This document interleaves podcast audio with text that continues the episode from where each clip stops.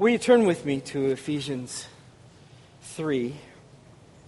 And I'll begin reading at verse 7. But first, let me pray before I read. Father in heaven, pray for your help as we look into this text. And I do pray for your grace upon this people, that uh, here at Christ Redeemer, we might be a people who treasure Christ together, who who speak of the unsearchable riches of Christ in our conversations with one another and in our conversations with those who do not yet know you. So, so help us by this text to, to um, see you and to see your glories in the face of Christ and speak about what we see. Help us. In Jesus' name, amen. Well, it's good to be here. I think this is my third time here, I mean, up here. And uh, it's just always good to, to be with you. Uh, we think very highly of your church. We pray for your church regularly. Uh, I think very highly of, of Thomas and Brett and their wives. And uh, by the way, Levi and Ashley did a terrific job leading worship for us. I don't know where you went, but, but uh, thank you, thank you, thank you. Uh, it's just good to be here. my wife Kathy is in the front row there, and again, it's just good to be here. Um, well, I, I really prayed what I, what I wanted to, to, to say as far as my aim. My aim really is to, to, to mobilize us to see the, the beauties of the grace of God to us in the gospel, in Christ, and to, by seeing, speak of the gospel not only to ourselves, you know, realize the gospel realities for ourselves, but speak it to other people, believers and unbelievers. Really, that, that's where I'm, I'm trying to go. And, um, you know, think about it. How did the gospel of Christ come to you? Well, it came from through a person, right? Uh, and, and this is God's design uh, through the centuries that, you know, you think about you know, we do genealogies, but think about your gospel family tree. It would be this person spoke to this person, and this person spoke to this person, and then, you know, on and on and on. And, and it's, it's quite amazing. And so, really, what I'm calling you into is this, this work of God, uh, this design of God in gospel telling that the, the, the tree, that the family of God, that the church might grow in the same way that uh, in which you were included into the grace of God by, by hearing of the gospel. And, you know, there's several texts that I have in mind.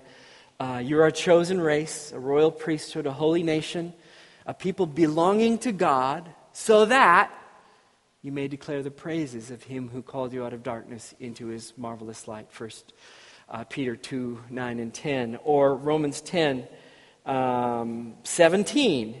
So faith comes from hearing, and hearing by the word of Christ.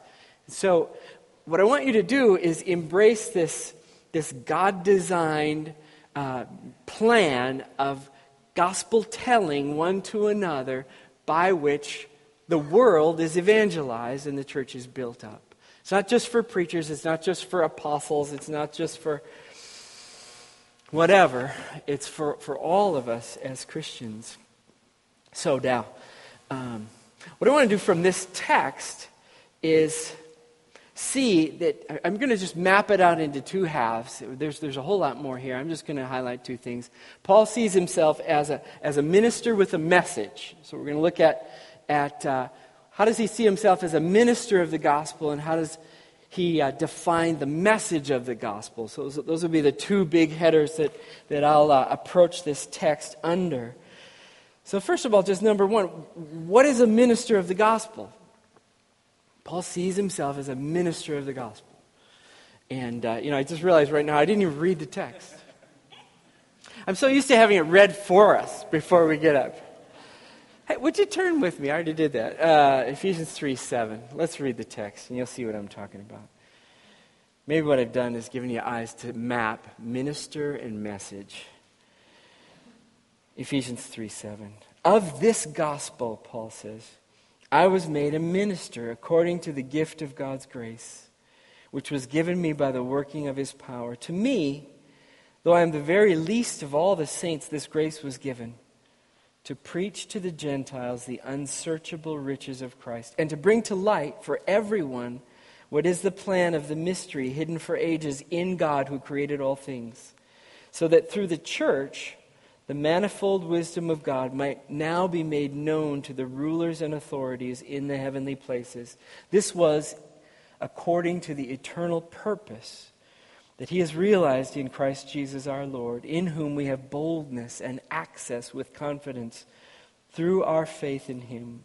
So I ask you not to lose heart over what I am suffering for you, which is your glory. Now, let's break it up. What is this minister of the gospel that he, he's talking about in verse 7? Minister. If, if you, I always think of click on the word. If you click on that word, what does that word mean? It means, uh, it's, it's the word from which we get the word deacon. It can be translated uh, servant. And, uh, you know, think about it doesn't mean like minister with a big collar and, you know, it doesn't mean that. It means, it means servant uh, waiter is a good translation. I am a waiter of the gospel. I, am like a, a, waiter or a waitress in a restaurant. My job is to serve up the gospel. I mean, there's, there's nothing proud about it. And, uh, you know, I think about the, the common stereotype of Christians today, which is probably a bit overblown, but all stereotypes are, um, that we're a, bunch, we're a proud people. We are proud. We are accused of being proud and arrogant. And I'm saying, you know, Paul's whole mindset is no, no, no. I am a, a waiter, a servant, a slave of the gospel, and my job is to serve it up to you in this humble role. I mean, he even sees himself here uh, as the very least of all the saints. Verse 8. In uh, 1 Corinthians 15, he calls himself the least of the apostles. And, and in 1 Timothy 1.15, he sees himself as the, the chief of sinners. You know, so, so, so I, I mentioned that just let, may, may it not be said of us accurately that we are a proud and arrogant people. We, we are humble servants of this message, which is great and grand and beautiful. But may we not come off as great and grand and beautiful and contradict steal the glory from our message. You know, Paul is just humble. I'm a servant of the gospel. And yet, you know, Paul carries around this confidence that comes as a servant of the gospel. Uh, with all boldness, he, he speaks. And, and uh, you know, here he's in prison in the, in the writing of this text. And you, know, you think about how how in the world did Paul, you know, when he was, he'd go into a town and he'd get opposed, persecuted, stoned, dragged out, half dead. And then, with all humility, as a servant, shake the dust off, bandage up his wounds, and go back in. I mean, so he's, he's got this bold humility that, oh, how I want for myself and, and for the church. That's his role as a minister of the gospel. His humble slash bold carrying of the gospel to others. And uh, as I said, this is our calling as well, as God's chosen people, that we might declare the praises of him who called us out of darkness into his marvelous light. This is the way the gospel spreads from people to people, generation to generation, by gospel telling of the message. So now, part two now. What's the message of the gospel? I, my jaw dropped when I read this here in verse 8 because it goes against some of our, what's a word? Trite packaging of the gospel. I mean, so, so here, Paul's going to tell us He's going to give us a synonym of what he thinks of when he thinks of the gospel. To me, this is verse 8, though I am the very least of all the saints, this grace was given me to preach to the Gentiles what? The unsearchable riches of Christ. Wow. The telling of the gospel is to be the the proclaiming, the preaching, the telling of the unsearchable riches of Christ. Now, I, I just taught a, a, class on the gospel. In fact, Thomas came and, and helped me teach it. And uh, I started the class by saying, some of you seminary students speak the gospel in ways that bore Christians and, are, and in ways that are totally unintelligible to unbelievers. That, that ought not be. The unsearchable riches of Christ does not sound boring to me at all. I mean, it might sound incomprehensible, but not in the sense that you can't understand any of it. More like, yeah, I'll get to that. But uh, what does that mean? I mean, it, it goes against the thought like, okay, I have a relationship with an unbeliever who's a friend, I really care about him, or a family member, and, and in the course of conversation, I'm just looking for a chance to pull my tract out. You know, like, you know, um, I just, here, read this. I'll be in the next room. Okay? like, it's just not that. No, no. The unsearchable riches of Christ. What does that word mean? Unsearchable means beyond tracing out, beyond understanding, unfathomable, uh, impossible to comprehend. It's the same word used in Romans 11 to describe, to describe God's wisdom and knowledge. God's wisdom and knowledge is unsearchable. The point isn't you can't understand true things about God's wisdom and knowledge, but it's that you're never going to get to the end of it. I thought about, uh, I'm not exactly sure why. I've been reading for the past two or three or four years books about polar explorations. You know, I, I don't, I just check them out of the library and I find them fascinating the, the adventure and the risk. And so, uh, so, so the, the time period is late 1800s, early 1900s, and, and there's a sense that, you know, the, the globe needs to be explored. We need to, we need to comprehend this incomprehensible thing that we're living on called the globe. And, and up in the, in the polar cap there, we don't understand. It's not mapped well. So these explorers go up there, and there's this common understanding that, well, they pack their swimming suits, several of them, because there was a common understanding that when you get to the top, it's going to be really warm there's going to be really nice warm beaches there.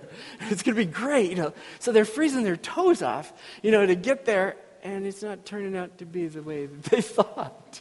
But here's my point. It's just, just that, there's a, uh, I think this is really cool. It feeds science, it feeds math, it feeds all kinds of things. This human quest, this human thirst to understand. You know, we want to understand, you know, there's podcasts, how stuff works. And, and I really want to call you into this, into this life of mining the unsearchable riches of Christ. You don't have it in your pocket. You don't have it all packaged up and figured out. In fact, there's, uh, there's some, some reflection, some church historians who are reflecting on the American church in the uh, 20th century as being influenced so much by the fast food McDonald's uh, movement that came out of California that its evangelistic movement and style came out of California as well in the fast food style. And I think we're in a season of re- reacting against that. I mean, just the fact that your mission is to be a gospel community not a gosh, gospel tract dropping people, but a community of people to come in and hear about the gospel and experience the gospel uh, and mine the unsearchable riches of Christ together and to tell one another what we see and experience of Christ's riches day in and day out. I just think it's a, it's a glorious phrase to describe the gospel. And it's a call, it's a mission, it's a, it's a Christian life to grow in grace and knowledge of God through Christ Jesus. And it's exciting. I mean, these guys were excited when they hopped on those boats, and some of them wouldn't even come back. But our, ours is a, is a compelling, beautiful, God glorifying, satisfying mission. Well, there are some clues to this unsearchable riches of Christ in the Bible, uh, where Paul uses these, these phrases, these rich phrases. Uh, I'll, I'll, mention some of them to you. Uh, Ephesians 1 7. Paul reminds us of God's rich forgiveness and grace. In him, that is in Christ, we have redemption through his blood, the forgiveness of our trespasses according to the riches of his grace. God has a rich grace that expresses itself in, in, in lavish forgiveness upon us.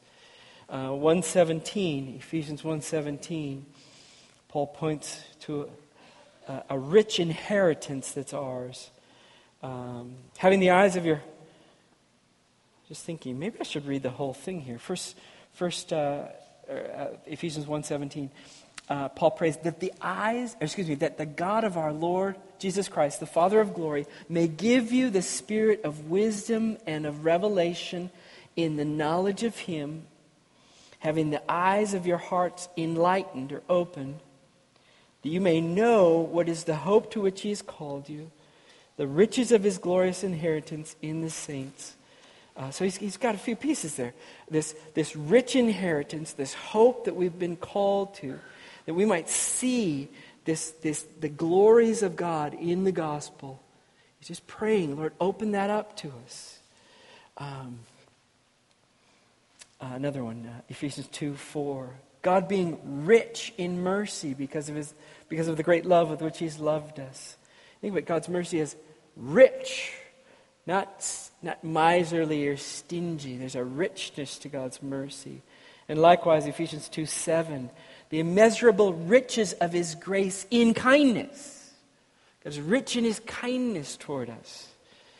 And then uh, 2 Corinthians 4 6, just to kind of put a cap on it. Paul's description of the gospel there is well, what happens when you believe the gospel is God has given you grace to see the light of the knowledge of God in the face of Christ, the light of the knowledge of the glory of God in the face of Christ. That's what's happening. And so, how much glory is there in God? Well, infinite. Well, what happens with the gospel is you have eyes to see the glory of God in Christ's face which is an infinite glory. That's why he uses the, the phrase, the unsearchable riches of Christ, the unsearchable riches of the glory of Christ.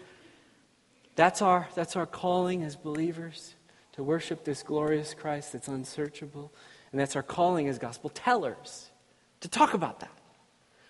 Huh. Think about the, the end of the prayer in Ephesians 3. Um, that we might know the height and depth and breadth and length of the, the love of Christ, which surpasses knowledge. There it is again. Lord, help me to know the love of Christ, which is the love of Christ, which is beyond even knowing totally. Yeah. So it's very encouraging to me. It was very encouraging to the seminary students, and um, I'll tell you why in a second. Michael Reeves, in his little book called uh, Rejoicing in Christ, now has a caution for us. I, I can't tell you how many times we have spoken what we think is the gospel, what has really been our testimony, and we've been totally unaware that we've left out the gospel and surprised when people don't come to faith. Let me explain. The, the gospel is news, right? That's what it means. News, our gospel means news. The news is about what God is doing and has done in Christ. So when I speak my testimony and I say, I became a Christian at camp, and I, this is true. I became a Christian at camp and I, I laid in my bunk and the verses that I learned as a child really came alive for me. And I trusted in Christ and, and I began reading my Bible and, and following Jesus. And I feel like I've been growing ever since. And I got a call to ministry and that's not the news. It's not the, that's me. that's just me. you know, like how come I told them my testimony they didn't become Christians? Here's an example of the news, and then I'll get to Michael Reeves' comment. Behold, I bring you good news of great joy, which will be for all the people. For today in the city of David, a Savior has been born for you, which is Christ the Lord. Feel the difference? Totally about what God is doing in Jesus. That's the news. It's not about what you need to do, or what I need to do, or what I have done, or what you have done. It's about what God has done in sending Christ, in calling a people to himself. Now, Michael Reeves. He says, We naturally gravitate, it seems, toward anything but Jesus. And Christians almost as much as anyone, whether it's the Christian worldview or grace or the Bible or even the gospel, as if they were things in and of themselves that could save us. Even the cross can get abstracted from Jesus as if the wood had some power of its own. Other things, wonderful things, vital concepts, beautiful discoveries, so easily edge Jesus aside. Precious theological concepts, concepts meant to describe him and his work get treated as things in their own right. He becomes just another brick in the wall but the center, the cornerstone, the jewel in the crown of Christianity is not an idea, a system, or a thing, or even our testimony. It's not even the gospel as such. It is Jesus Christ. The news is about Jesus Christ. The gospel is about the unsearchable riches of Christ. Now, I want to list some, I think I have four concluding applications. And uh, I, I, just want to tell you that, that thinking about that text and its implications um, freed many of my seminary students this, this summer, and they said, you know, even within a week of class, they said, I found myself able to talk about Jesus rather than reach for the track, which I couldn't quite get the muster to do because it didn't fit. But I can tell you about Jesus, like who he was to me this morning. And uh, so, um, I hope for similar effect. Concluding applications. Uh, uh number one, I, I want to say memorize the gospel, or I should say memorize a gospel summary and admit that it's a summary of the gospel. You know, I, I, I don't really mean to be slamming the four spiritual laws because they have a, a function and a use, or, or other gospel summaries. Um, some of the thematic gospel summaries I'll mention, and, and maybe these will be helpful for you to, to keep in mind or to jot down. Basic gospel summary God, man, Christ response. In fact, if you, if you memorize it like that, it's flexible enough to, to, to choose what you're going to mention about God. I mean, typically it comes out like this God created everyone. God, man. Man sinned and rebelled against God. I'm giving you the shortest version I can. Christ. Christ died for our sins uh, and in, order to reconcile us with this God that we've sinned against. Uh, number four, response. Believe in him. And you'll be saved. There's a gospel summary. Pretty portable. Four words. Here's another four word summary. Uh, and then I'll, I'll, give you my own gospel summary, which is not four points at all. But, but uh, here's the other four pointer creation, fall, redemption, restoration. Again, God created all things in creation. Fall, men, uh, human beings fell with Adam and Eve's sin. Uh, redemption comes in Christ by his death, his substitutionary death. And uh, restoration, God's going to make all things new and right all the wrongs and gather his people, blood bought people, to himself. It's going to be a new heavens and a new earth. And, and uh, I have found uh, much joy in proclaiming that outline at, uh, what was it, a community service, a, a Palm Sunday service, and seemed to land with a new freshness to, to package it in those movements in history creation, fall, redemption, restoration. Here's my gospel summary. I have a simple gospel summary. I pulled it together from 1 Corinthians 15 and uh, 1 Peter 3.18. I just jam the two verses together, and this is what was, it, it's just, this is my gospel summary. If you ask me what the gospel is, here's what I'll say. I'll say, Christ died for our sins according to the scriptures to bring you to God. Christ died for our sins according to the scriptures to bring you to God. Uh, one of the reasons I like it because I, I, I, clearly land on the substitutionary death of Christ, and I clearly make, I make it really clear that, that, that this news is about God bringing you to Himself. Reconciling with you, not merely forgiving your sins, but forgiving your sins in order that you might be reconciled to Him. So there's a lot, and then and then you could say it's, it's kind of a cheap shot that I put in according to the scriptures, although that's what 1 Corinthians 15 says. Because then I can talk about everything in my summary. Christ died for our sins according to the scriptures to bring you to God. That's the news. Uh, get a gospel summary. That's point number one. That, that you just have. You remind yourself of the gospel with that summary. You, you can speak it to other believers to remind them you can bring it to unbelievers. It's the same gospel, it's the same news that encourages us, encourages fellow believers, and that God uses to draw people to Himself. It's not a different gospel for unbelievers as for us, it's the same thing. Point number two realize that the gospel cannot be fully simplified. Uh, it's too rich to be captured and packaged in a, in a diagram or in a tract. Uh, Timothy Keller in his book Center Church says there is an irreducible complexity to the gospel.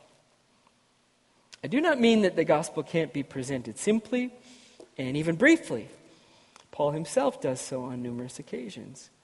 The gospel is a clear and a present word, but it is not a simplistic word, he says. That's very true. And it, it aligns with unsearchable riches of Christ. I just want to call you to the simple summaries, but yet not to the exclusion of the breadth of the unsearchable riches of Christ in your understanding of the gospel. Now, number three, commit to the adventure of knowing the unsearchable riches of Christ. Yeah, now this is, this is right in line with Paul's prayer that we might know the height and the depth and the breadth and the length of the love of God for us in Christ, which is beyond. Knowing. You know, commit to knowing God through Christ Jesus in new ways. You know, you know how the new ways come? The new ways come to us in the ups and downs of life. When, when God moves in to, to be our to be all that he is for us in our in our in the loss of our job or in our parenting challenges or in, in our health issues or when when uh, uh, we, we need a, a word of grace to someone else and God, God says tell them that this is who I am. I mean, that's where the, the breadth or the, the, the riches come to play in the ups and downs of life, in the fabric of our lives. And, and we meet God over and over again, or actually, He meets us with His help and His mercy and His grace. So,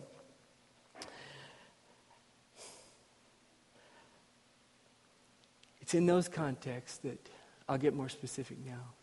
That God's forgiveness moves in with new reality.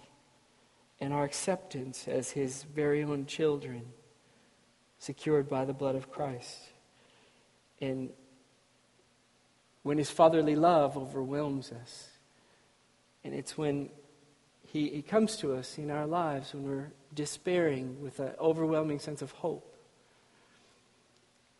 And he's, he's got this.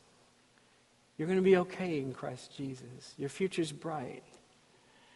And He gives us help in our, in our, in our uh, um, impossibilities, you know, our, our troubles that seem so overwhelming. When He gives us peace in our anxieties. When, when He stabilizes us in our, in our transitions of life, job, or marriages or whatever. When He helps us in our marriage, when He comes and stabilizes our, our fears about finances and, and on and on and on. Uh, commit to the adventure of knowing the unsearchable riches of Christ in your lives. See this Jesus who has who is all the glory of God in his person as he ministers to you, uh, receive it in all these facets. Okay. Now, let me go one more step. Uh, and I found with the students that they found it easier well, at least I found it easier to know that they were thinking about the glories of Christ and the promises of the gospel when they had the opportunity to speak the gospel to others. I found it easier to see and to measure because they, they would come out their mouths. I, can't get in their heart to hear, hear what they're saying to themselves. But we practice speaking the gospel to each other. And we did some little uh, role plays of speaking the gospel to unbelievers. So let me actually these aren't role plays. These are these are true things I'm about to say, but let me set that up here now. So, fourth point, speak the gospel creatively, intelligibly to other people, uh, especially unbelievers. You know, I think somehow our, our belief in the, I mean, our, our, our so, rock solid biblical conviction that faith comes by hearing, hearing by the word of Christ, has made us to think that if we just speak the gospel words or speak a gospel summary, that whether somebody understands it or not, they're going to become Christians, kind of like abracadabra.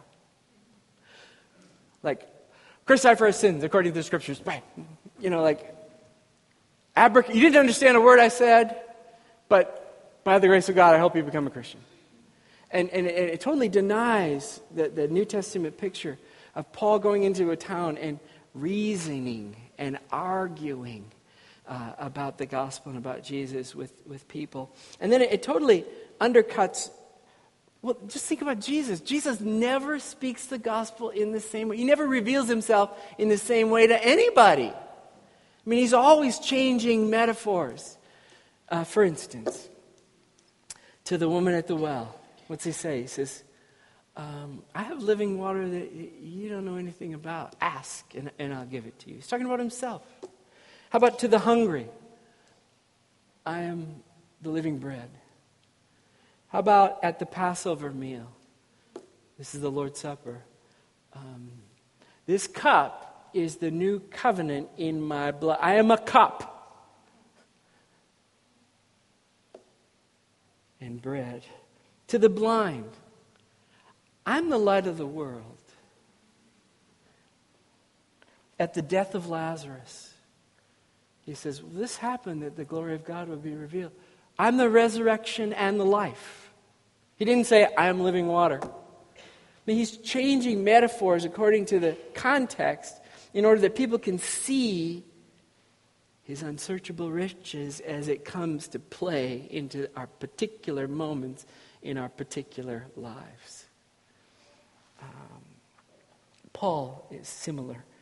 Uh, Jonathan Dodson did, a, did us a, a, service in, in cataloging uh, five metaphors that the Apostle Paul uses in communicating the gospel. This is not one metaphor, it's five metaphors.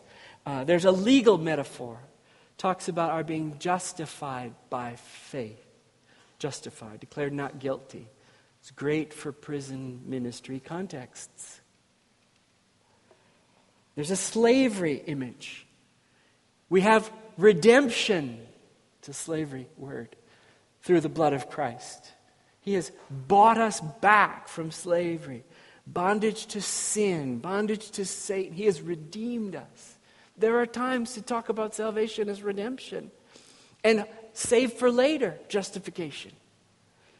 Likewise, the familial metaphor that we are, we are uh, behold what manner of love the Father has given to us that we should be called children of God.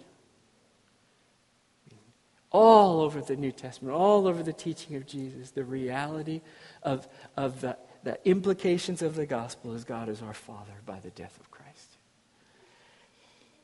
Uh, uh, life and death metaphors uh, that uh, the gospel summarizes eternal life. You know, if anyone is in Christ, he's a new creation. There's a, there's a life metaphor that Paul uses that's distinct from the justification metaphor. And then one more union with Christ. This is, uh, this is the, the beauty of the union between Christ and his church being like a marriage.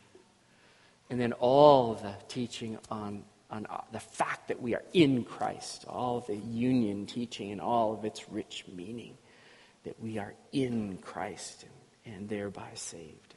So those are the five metaphors that, that uh, Dodson lays out. Uh, let, me, let me go one more step now, and I'll give you some illustrations from my own speaking of the gospel, and then we'll close. Um, this one just came to me just uh, as, as I was looking at the, um, the familial uh, metaphor. No, no, no, excuse me, the, the union with Christ, the marriage metaphor. Uh, I, I, was communicating through email with a woman who is in a very difficult marriage, and it's apparently coming apart right now. And um, this is last Thursday. And um, what, what did I say? I mean, it's a total mess. It's, it's, it's, uh, our, our domestic abuse team is working on it. What do I say to her? One of the things I said to her is I reminded her of the reality of the gospel in its, in its uh, marriage sense. That was my phrase here, in the marriage metaphor. That, that in the new covenant, God makes this promise I will betroth you to me forever. You know what betroth is? I will marry you forever. It doesn't. Your husband may leave. Maybe broken relationships all around. You may be totally feeling alone, but know that God hasn't le- left you. There is a marriage between you and Christ that remains, and it's yours by the death of Christ. I just went to the, the treasures, I just went to the unsearchable riches and pulled out a gospel reality to speak to her. Here's another one. Um, here's two in, in, with unbelievers. My, um, my uncle was dying of cancer. Uh, and um, I don't know why this happens. This happens to us pastoral people that all of a sudden we become the family pastor. You know, like the family. So, so they're going, hey, let's have Kenny go visit.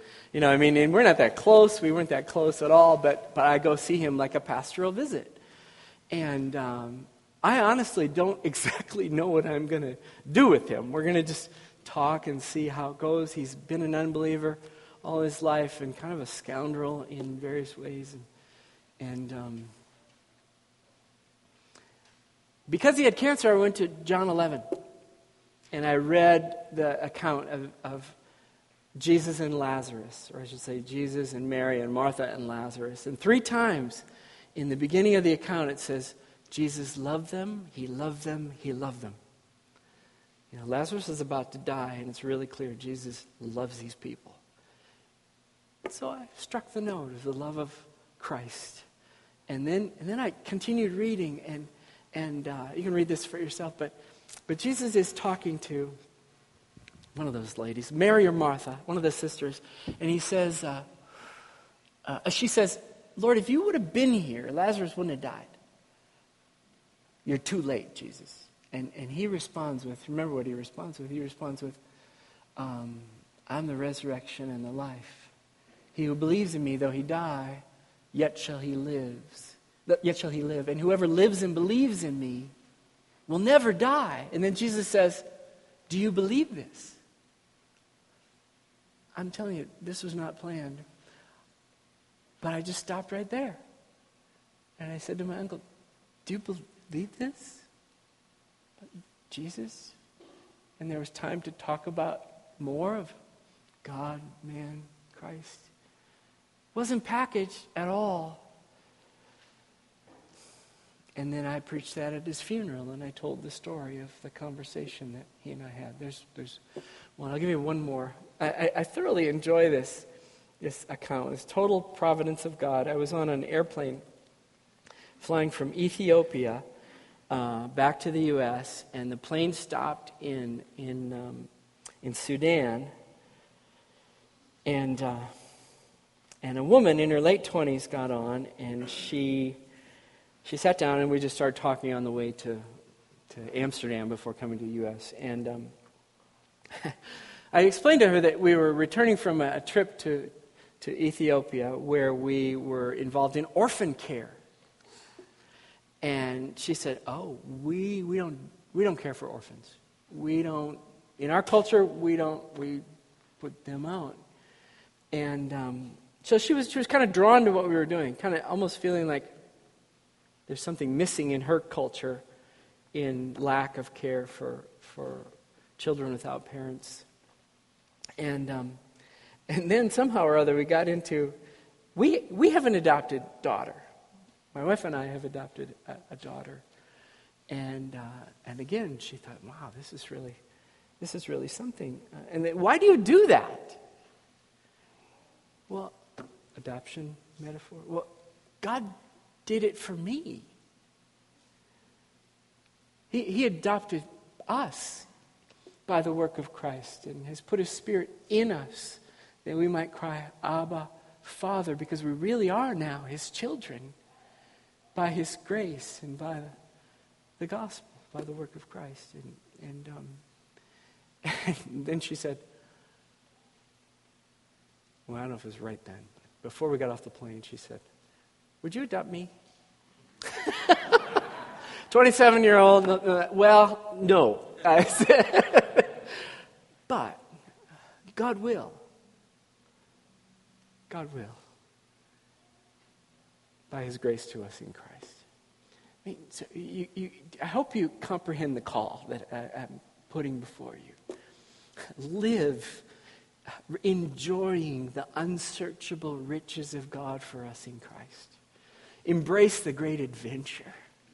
It's, his mercies are new every morning, and his, the treasure of Christ is new every morning. Just take it in. And, and therein, and thereby, have something to say to other believers at small group and to unbelievers as uh, God puts you in there in relationship with them and you hear their stories and you say, well, you know, God comes in at that very place that you are with a mercy and a grace by the work of Christ. Let me tell you about it. Let me pray. Father in heaven, thanks for the time together. Thanks for your word. Thanks for the unsearchable riches of Christ.